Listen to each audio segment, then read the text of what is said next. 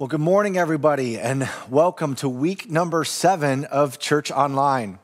If this is your very first time tuning in to a Life Church Buffalo experience, my name is Pete and I'm the lead pastor, and we're excited to have you with us as we wrap up our series today on things Jesus never said. Before I get into that, though, I want to just take a moment to uh, address those of you who are maybe a little bit newer to our church to let you know that we exist to help people know and follow Jesus step by step. That's our mission statement. And one of the ways that we help people take next steps is by offering something that we call Growth Path. Now, before COVID, this is something that we used to offer the first and second Sunday of every month, and it would meet during one of our Sunday morning experiences. Now, Growth Path is something that helps people take next steps on an intentional pathway of spiritual growth as they begin to discover the potential and the purposes that God has in store for them.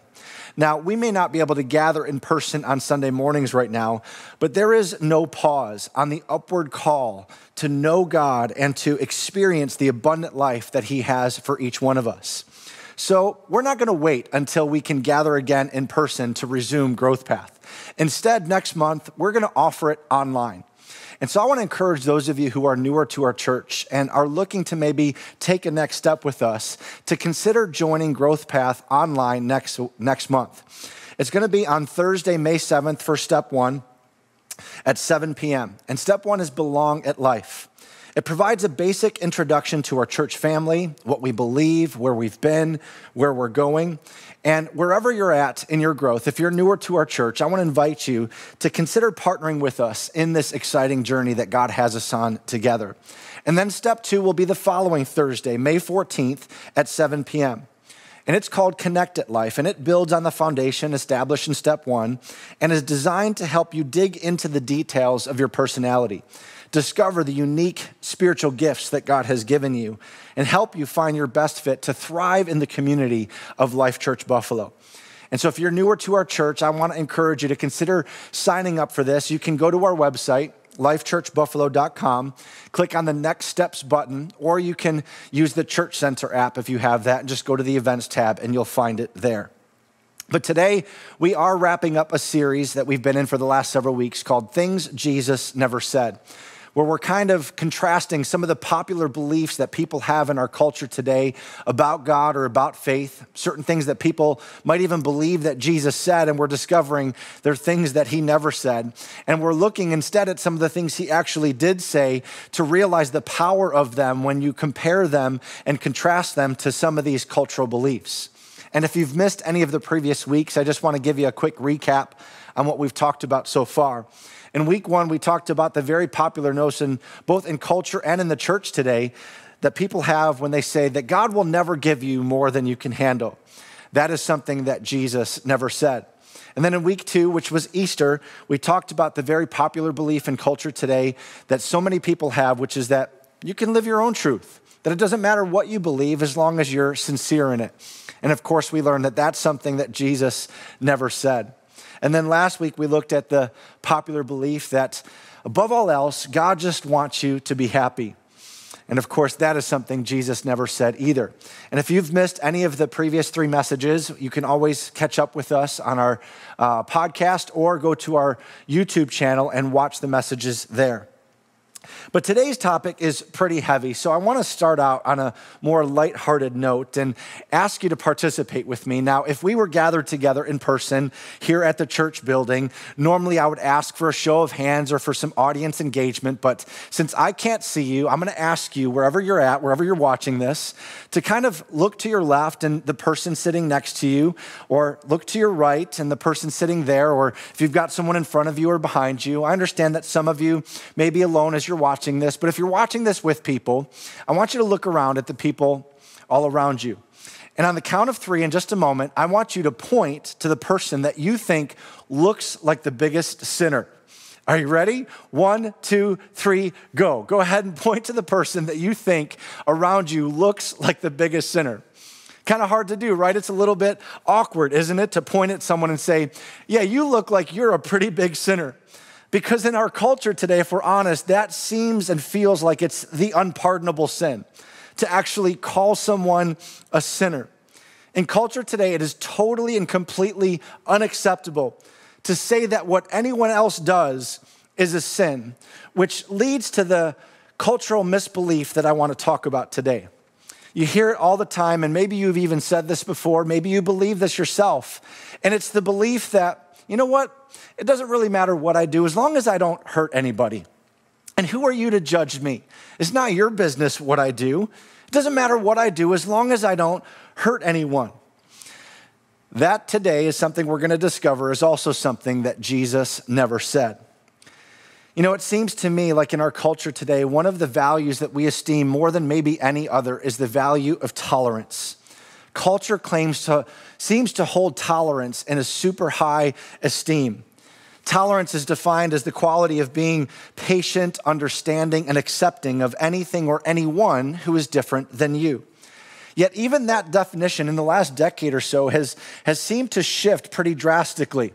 Whereas it used to mean that, you know, tolerance was all people have equal value, but recently it seems that it also means all ideas and all behavior have equal value.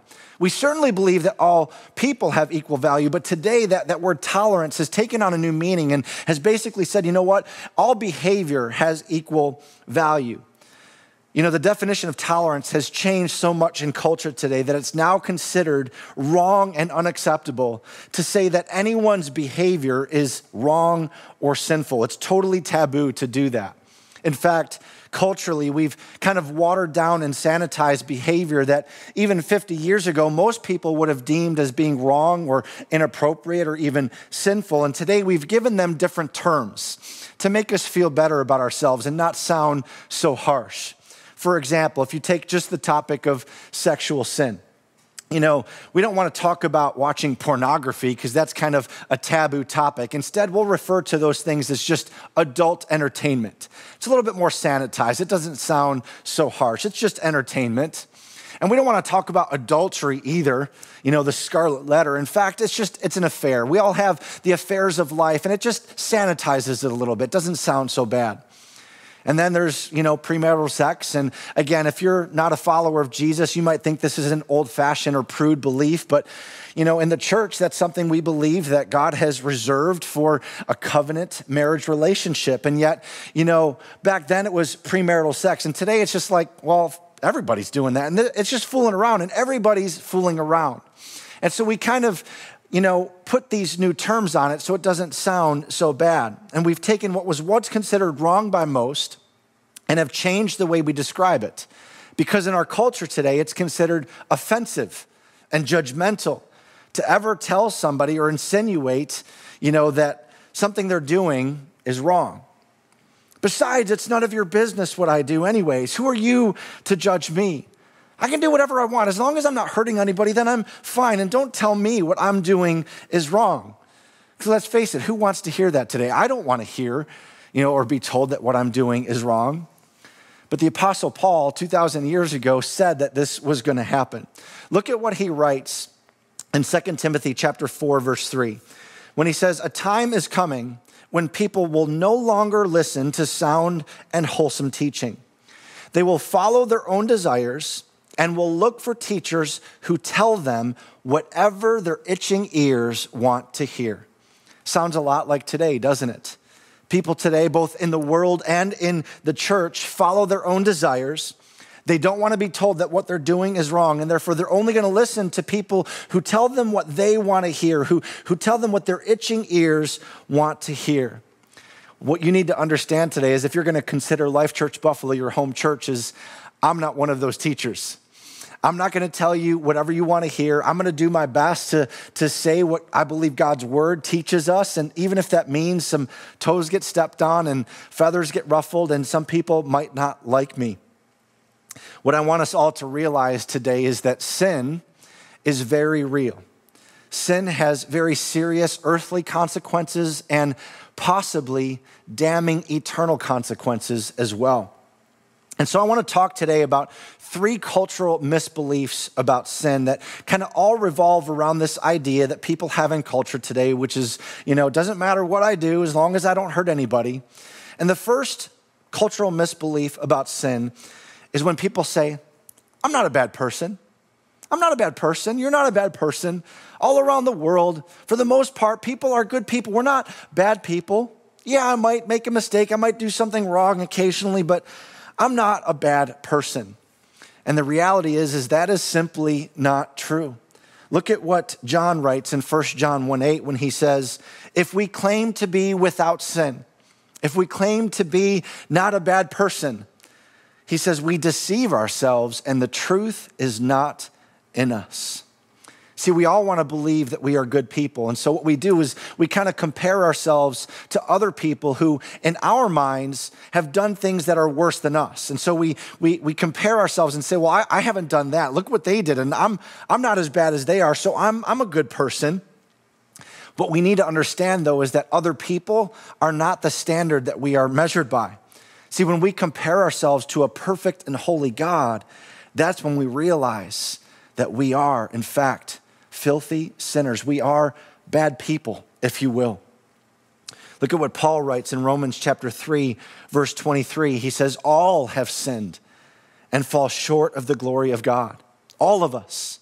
You've sinned, I've sinned, We've all sinned. Everyone who's ever lived, except for Jesus, has sinned and falls short of God's standard. We've all broken God's laws. We've all missed the mark. And that's what the word sin means in the original language to miss the mark. So while some people might want to say, I'm not a bad person, the truth is, we're all sinners.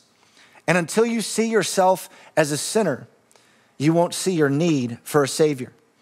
And we need to understand too is that Jesus didn't come to make bad people good. He came to make dead people alive.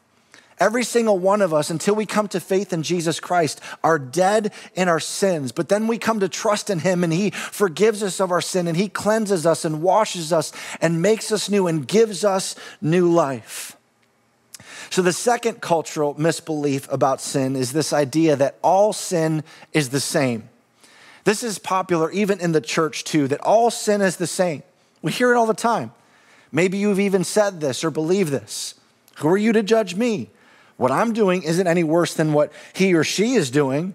Sin is sin, right? All sin is the same. That is something Jesus never said. Scripture does not teach that all sin is the same.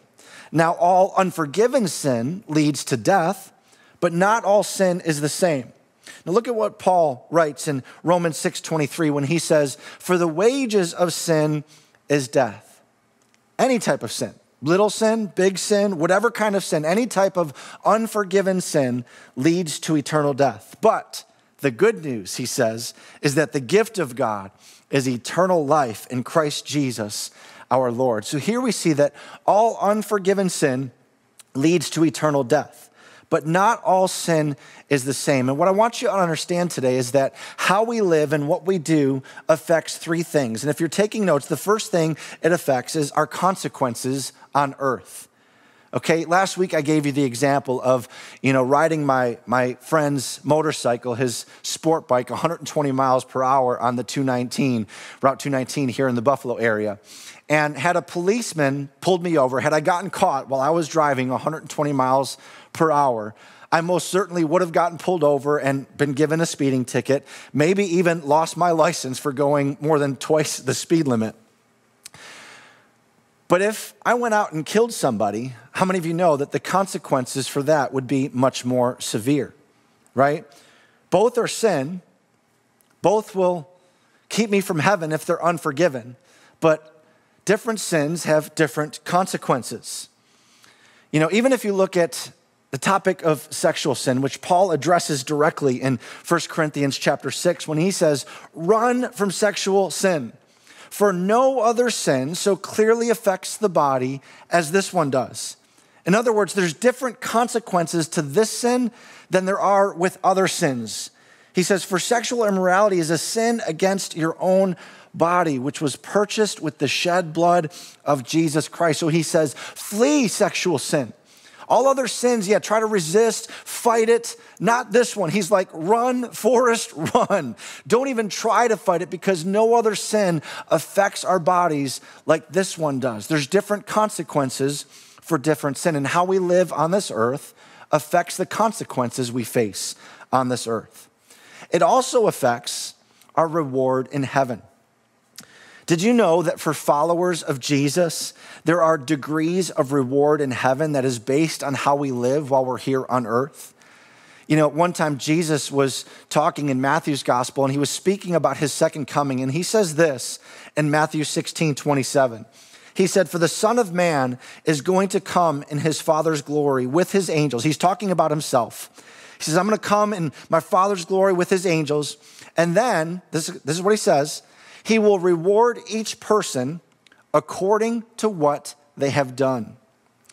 And Jesus repeats a very similar thing. It almost sounds identical in, in John's revelation of him. In Revelation 22, verse 12, Jesus says, Look, I am coming quickly, and my reward is with me to repay each person, and here it is again, according to what he has done. See, for followers of Jesus, how we live on this earth affects what type of reward we will receive in heaven. See, each of us has been created by God to do good works, which He's planned in advance for us to do. And how well did we run our race? How did we accomplish the things that God has set out for us to accomplish? And, you know, how well we did that determines the level of reward we will receive in heaven. Now, heaven is heaven, it's, it's a reward in and of itself, but Scripture's clear that there are levels of reward in heaven, and how we live on this earth affects that. And for those who choose not to place their faith in or follow Jesus, Scripture also says that how we live here on this earth affects our punishment in hell. Now, obviously, we don't know the details of how all this works, but Scripture strongly suggests that if we don't know Jesus, how we live on this earth affects what type of punishment we will receive in hell. Let me show you a couple verses to support this. Look at what Jesus told Pontius Pilate, who would sentence him to death. This is right before Jesus was crucified on the cross.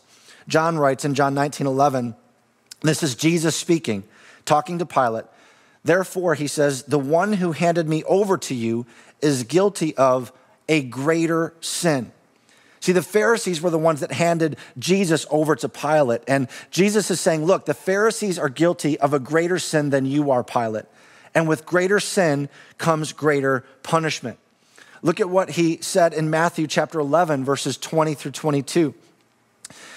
Matthew writes Then Jesus began to denounce the towns where he had done so many of his miracles because they hadn't repented of their sins and turned to God. And then Jesus says this What sorrow awaits you, Chorazin and Bethsaida?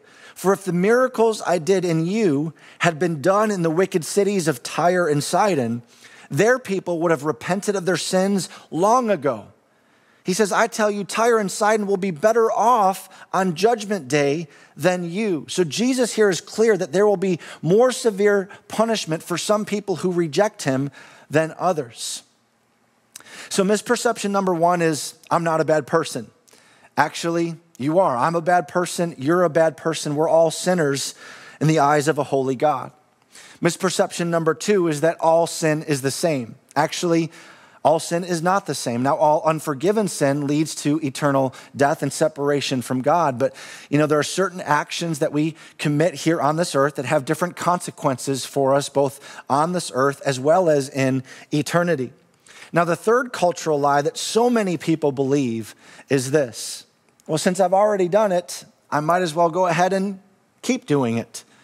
There are so many people, even in the church, who've used this rationale and have said this. I have said this in my past as well. Since I've already done it, might as well go ahead and keep doing it. Right? For people who choose to give away their virginity before they're married, it's like, well, can't get it back. I've already done it, so I might as well just keep doing it. I already, I already tried the drugs. You know what? I might as well go ahead and, and keep doing it. I cheated once and I didn't get caught, and it helped me get ahead, so I might as well keep doing it. You know, I already kind of looked at something I, I shouldn't have looked at on the computer, but might as well keep doing it. I've already done it once. Might as well keep doing it. Evidently, this logic was just as present thousands of years ago as it is today because the Apostle Paul asks a very pressing and relevant question in Romans chapter 6, verse 1, as he quotes the you know, sentiment of what so many people in that time were saying. He says, should we keep on sinning so that God can show us more and more of his wonderful grace? In other words, the, the teaching of the day is that, you know, where sin abounds, where there's a lot of sin, there's that much more grace. And so people were saying, well, if that's the case, we should just keep on sinning so that we can keep experiencing more of God's grace. And Paul's answer to that in the very next verse is, of course not. Of course not. He says, since we've died to sin, how can we continue to live in it? In other words, because Jesus died for our sin and because we've placed our faith in him, sin no longer has power over us. We now have the power of Christ. So, why should we continue to do things that hurt the heart of God, that hurt our own lives, and has the potential to hurt people around us as well? Shall we keep on sinning so that grace may increase even more? Of course not. God has something so much better for us. You know, it saddens me when I see so many Christians who have access to every spiritual blessing in Christ and have the supernatural power of the Holy Spirit living in them, just continue in a lifestyle of sin.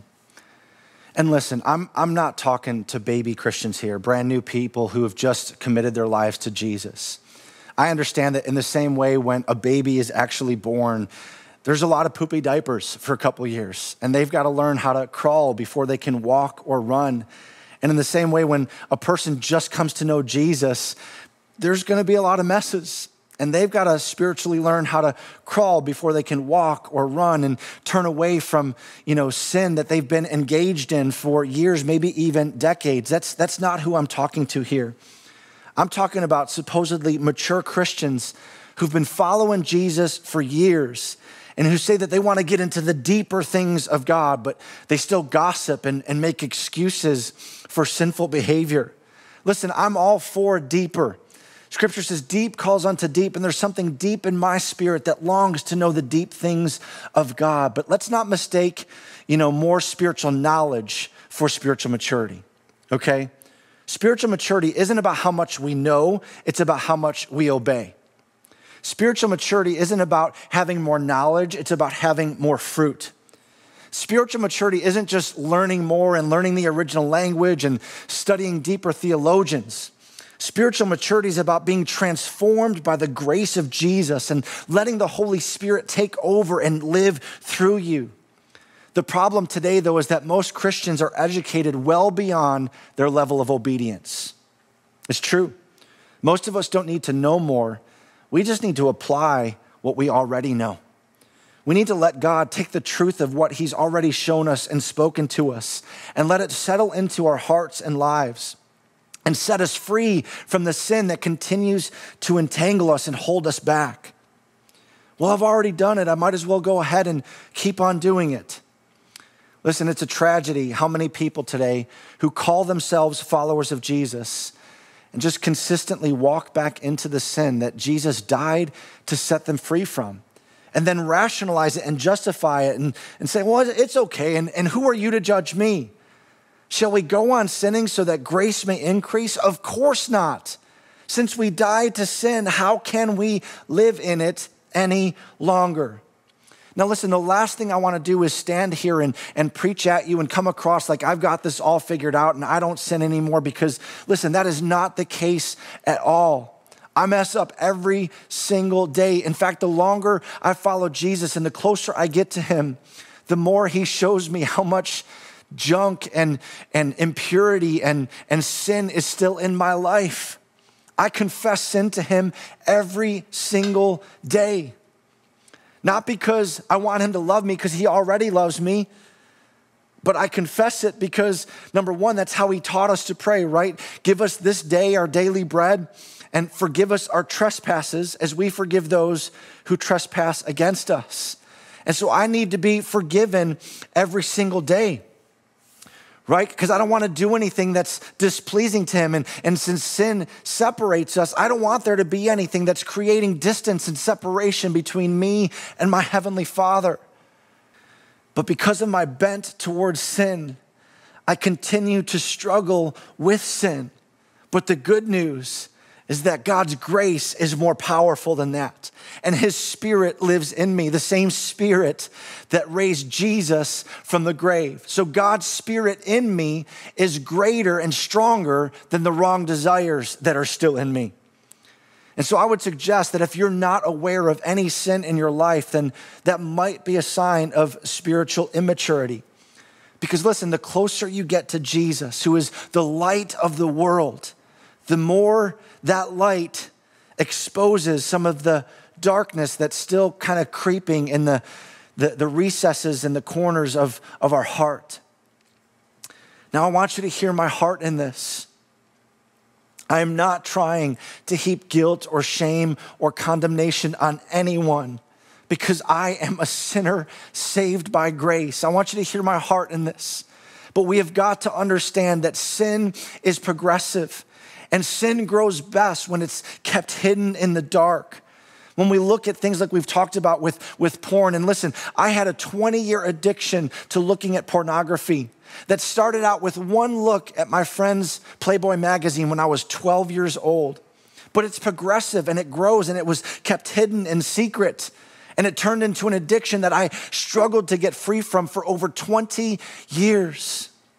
You lie, you cheat one time, you don't get away with it, and it's progressive, and you realize, oh, I can get ahead with this, and I didn't get caught, and, and so it, it just grows. You steal one time and it's exhilarating, and you realize, oh, I can, I can get stuff without having to pay for it, and, and it's progressive and it grows. You know, that little, you know, eye catch of that guy or that, that girl at the office starts with innocent flirtation. And even though you feel in your heart that, you know what, this is feeding something in me that is only supposed to be fed by my spouse, but you know, my, my wife isn't meeting my needs and things aren't good at home and he's not treating me the way that I want to be treated or I deserve to be treated. And so this guy's paying attention to me and it starts out small, but before you know it, sin is progressive and, and you didn't think you would wind up in an affair and, and totally wrecking your marriage, but here's where you are. Sin is progressive. It'll take you farther than you ever wanted to go and it will cost you more than you ever wanted to pay. What does it matter what I do as long as I'm not hurting anyone?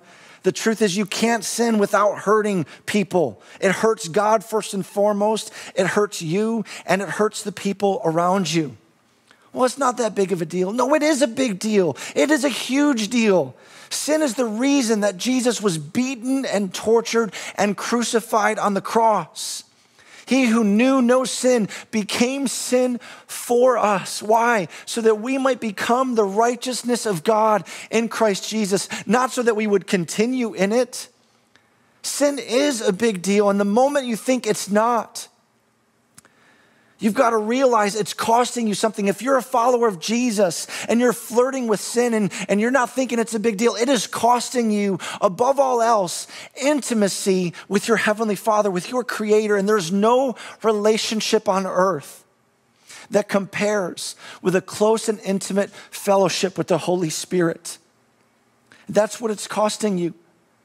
And when there's separation between me and God, then all of a sudden my ability to hear and discern his voice becomes dull. It's harder for me to hear his voice. And then the longer I go without hearing his voice, my heart starts to harden. And I become a little bit callous towards sin, which is a really dangerous place to be. Because then that distance, between sinning and the moment I repent grows because I'm not hearing his voice and so I'm not feeling convicted and that grows and, and that's a very dangerous place to be because listen, listen, I'm not saying or suggesting that anyone should be perfect. We're all gonna mess up. The only perfect one who ever lived died on the cross. And I'm not him. I don't know about you. So we're gonna mess up. But listen, for the spiritually mature person, there is a short distance between the moment we realize we've committed a sin and God, I've sinned, and then God, I need to forgive me of that sin and give me the power to, to not do that again next time. It's a short distance, and we've got to protect that. We've got to keep that as a short distance so that we'll continue to hear the voice of the Holy Spirit and He can continue to work in our lives and mold us and shape us into the image of Jesus. Because when that distance gets shorter and shorter, all of a sudden I'm starting to look like Christ and I'm starting to live like Christ. Not that I'm trying to do that in my own strength, but it's the Holy Spirit living through me. Listen, sin will mess you up. Sin will mess you up. And we have all sinned. Every single one of us has sinned. But the good news, the gospel is called good news. The good news is that Jesus is a friend of sinners. Not that he was a sinner, because he's the only person who ever lived that never sinned, nor was he a friend of sin. He hates sin and died because of it. But his enemies accused him of being a friend of sinners because he hung out with sinners. And his purpose in befriending sinners wasn't to join with them in their sin, it was to save them from their sin. And I am so grateful for that because I am a sinner saved by grace. I need his grace, and I'm so grateful that he didn't come to call the righteous, but he came to call sinners because I'm a sinner and he is a friend of mine. See, when you see yourself as a sinner, you will see your need for a Savior. And that's when you recognize he didn't come for the healthy, he came for the sick. He didn't come to call the righteous, he came to call sinners. And that's me. You might have thought that it doesn't matter what you do as long as you're not hurting anybody. But here's what I want all of us to understand today that what you do does matter. It matters here on earth and it matters in eternity as well. And we've got to admit, all of us have sinned. We've all done things that are wrong. We have felt the guilt that comes when we lie or when we cheated on that test whatever it is. We've all done things that have broken and violated God's laws. And in God's court of law, the price for that sin is eternal death. But the good news, Paul writes in Romans chapter 5, verse 8, is that God showed his great love for us by sending Christ to die for us when?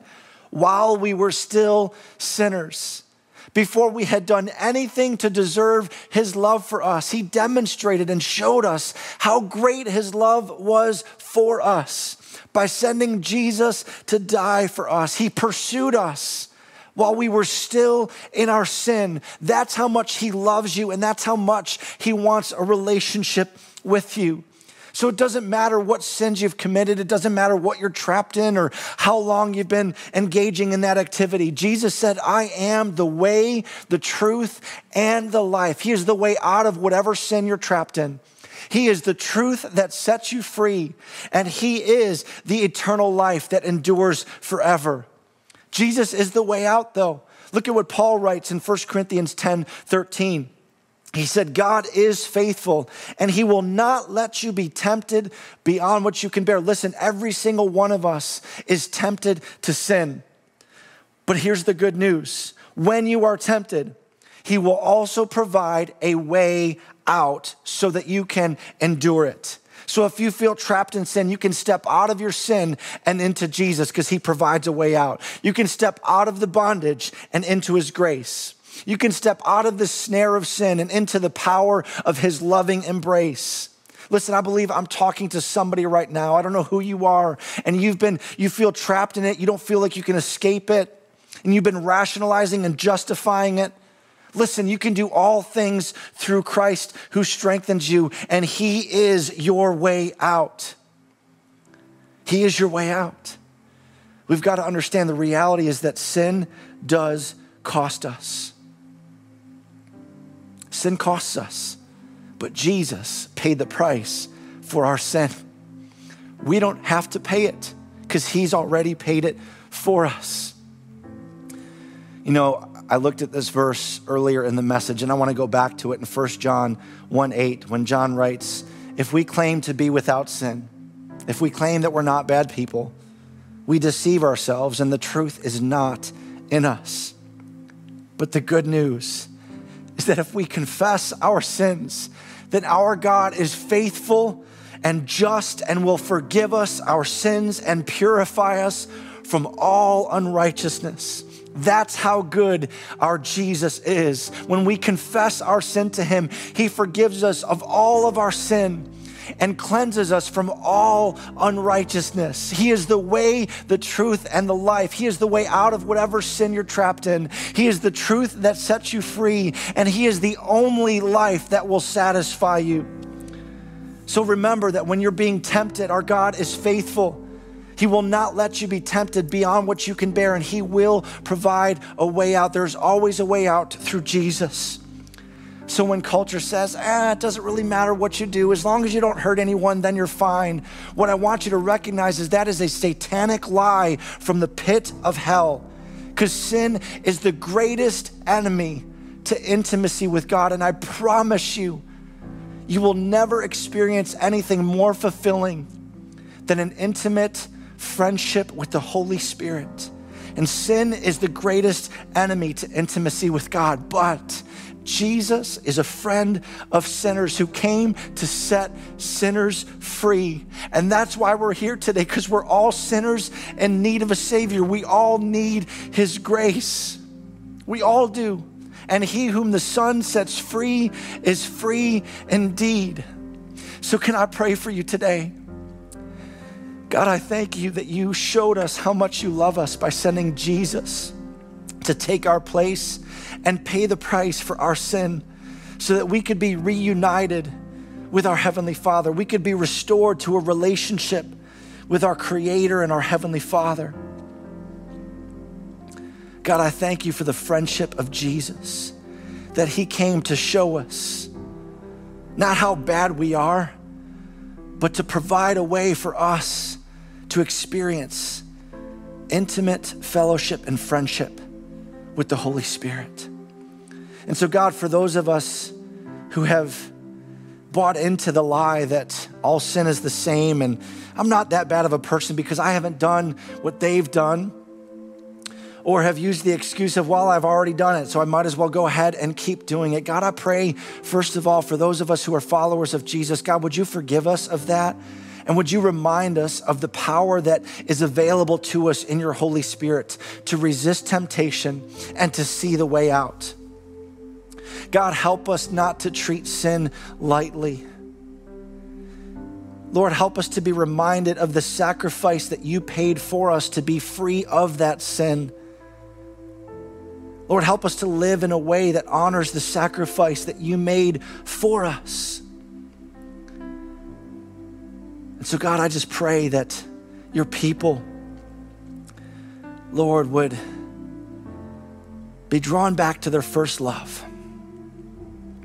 would not treat sin lightly. We would realize, God, that the way we live on this earth affects our consequences on this earth, it affects our reward in heaven if we're following and believing in you. And for those that don't, God, it also affects the level of their punishment and eternal separation from you. And so I want to talk to those of you for a moment who are watching this, and maybe you've used every single one of these rationales and the choices and decisions you've made, thinking that you're not that bad of a person because you know what, that person's done worse than I have, and so I'm okay by that standard. And all sin is the same anyway. If there is a God, like, eh, you know, he, he died for, he's to forgive me. He's a good God. He loves everybody. And I already messed up once, so, you know, I might as well go ahead and keep doing it. And maybe you've been the recipient of some mean spirited and, and judgmental Christians who've, who've tried to point out all of your sin and it's turned you away from God and it's turned away from the church. But right now, you know that in your heart, the Holy Spirit is convicting you and drawing you, and you realize, you know what? Jesus did die for my sin, and we're all sinners. I can't measure up to God's standard, but that's why Jesus came so that He could pay the price for my sin. And all it takes is, as we read it, if we confess our sins, He is faithful and just to forgive us of all our sins. And if you're ready to take that step to begin a relationship with Jesus today, then I'm gonna lead you in a prayer in just a moment. And before I do, since we're online, I want to ask you to let us know if you're making that decision right now by putting a hands up emoji in the comment section of whatever, you know, online platform that you are watching from right now. If you're watching on church online, then you can click the raise a hand button right now. so that we can follow up with you and, and get some resources into your hands. But I'm going to say a prayer, and I just want you to repeat these words after me. And the specific words aren't important.